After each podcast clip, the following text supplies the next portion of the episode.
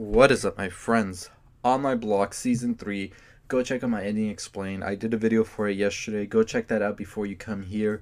And if you haven't watched the show, go watch the show, then watch my video. But if you watch the show, go watch my video right now. We talk about the ending and all of that, but this video is going to be a little bit different. We're going to be talking about what's coming next and some of the questions that were left unanswered and what could possibly going on be going on with them. So if you haven't already subscribed to the channel, what are you waiting for? We're on the road to ten thousand subscribers. Let's get to it. And if this video gets one hundred likes like the last video did, I will be doing a theory plot video about what I think is going to be happening in season four. For now, this is the video where we're going to address all the unanswered questions, and I'll try to answer them as best as I can.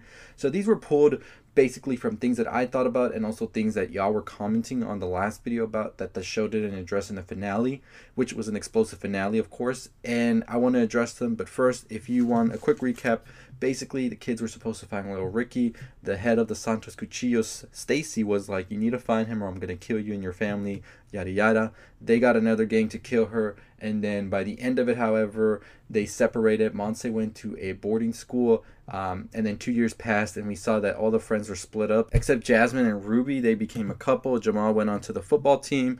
Monse was shown being with her new friends at the boarding school. Spooky is shown to have a new life where he's out of the gang. He got fucking hair, and now he has a child on the way with his wife.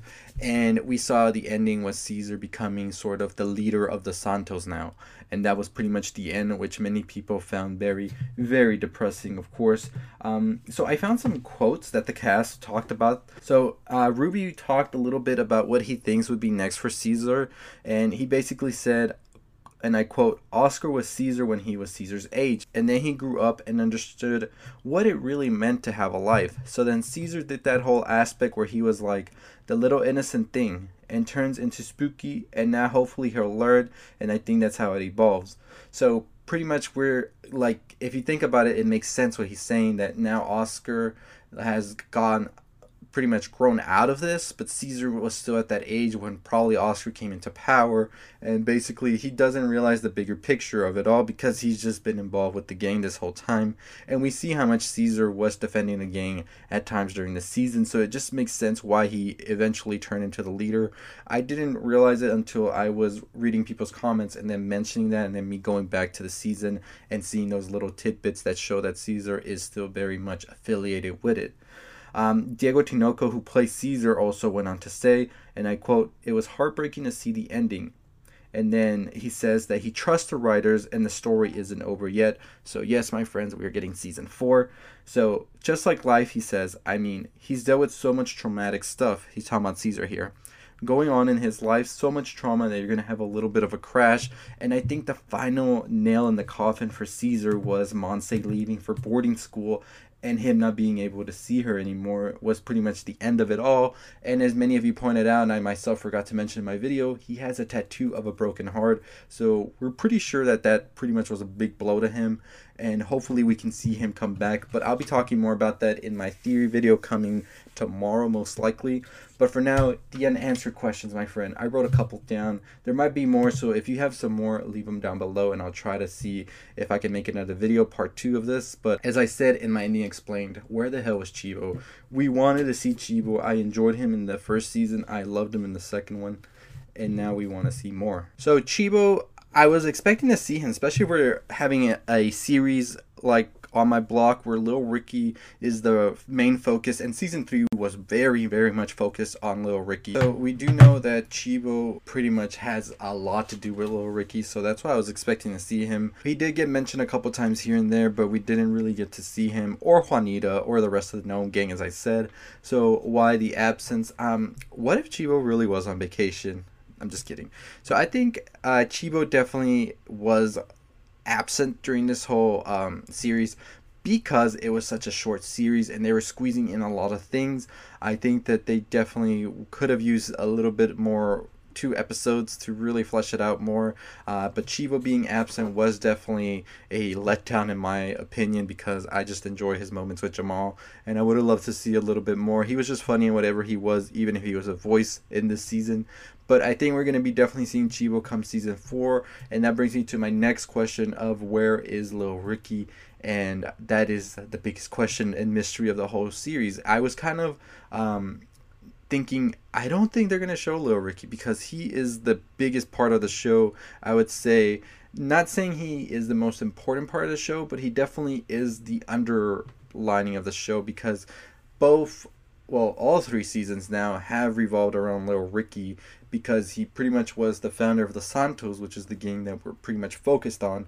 And then he was behind the Roller World money, which was the big part of season one and two. And now being part of season three, he is that main focus of the whole season, honestly. So I think that they were going to save that mystery, and it looks like they definitely are.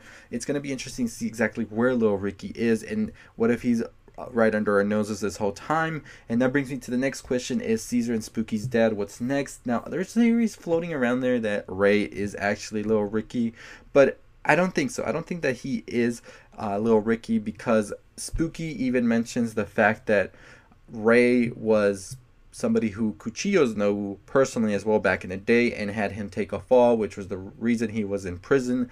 And I think that Cuchillos knowing who Ray is wouldn't be like, wait, that's Lil Ricky actually, you know what I mean? Like, th- it doesn't make sense for him to be Lil Ricky. I think Lil Ricky is a completely different person that we haven't met, or maybe we have, and maybe he we met him in season one, and it's going to be like a big flashback and big twist and all that bullshit.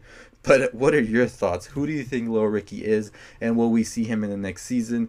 I think that it won't be showing who Lil Ricky is until this show wraps up, because that is like the biggest mystery in the show, so we're going to have to wait on that one. Although I will say that Ray does look like Lil Ricky when they show old pictures, and I was really thinking Lil Ricky was uh, Ray when they were showing the trailer and they showed uh, the dad, especially in the last episode. I thought that was him when he showed up there because they were just talking about Lil Ricky and then it cuts to that. Hey, maybe it is him, but we'll see. I don't think so, though. I think Ray is his own person, and I think he's going to have a bigger involvement come season four. More on that in my theory video tomorrow. Uh, the other question also I have is the nineteenth gang. What happened with them?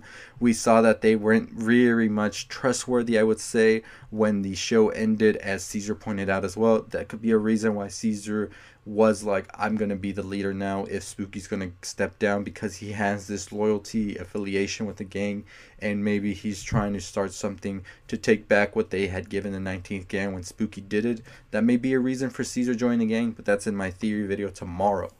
Um, all of that as well with Cuchillos' death. I do wonder what happened with the Santos, who became the new leader of sorts, and what does that mean for the gang as well, and would they ever find out that they were also involved, um, I'm talking about the kids, with the whole Cuchillos thing, all of that, whoever became the new leader of the Santos, because somebody like Cuchillos being taken out so easily, I don't think so. There's repercussions that come with things like that, and I think we'll be seeing that coming up the next season, especially with Caesar being so involved with the Santos now. And the last question, which is one that I don't actually have an answer for, but it's a question that maybe somebody might have an answer for if you think, um, what happened to Monse's mom? So I thought that her death was very much brushed too quickly, but that's with the case of it being eight episodes. I don't think they were going to be having enough time to really um, tell us exactly what happened, all of that, especially after Monse pretty much is in that feeling of I don't care about her and all of this.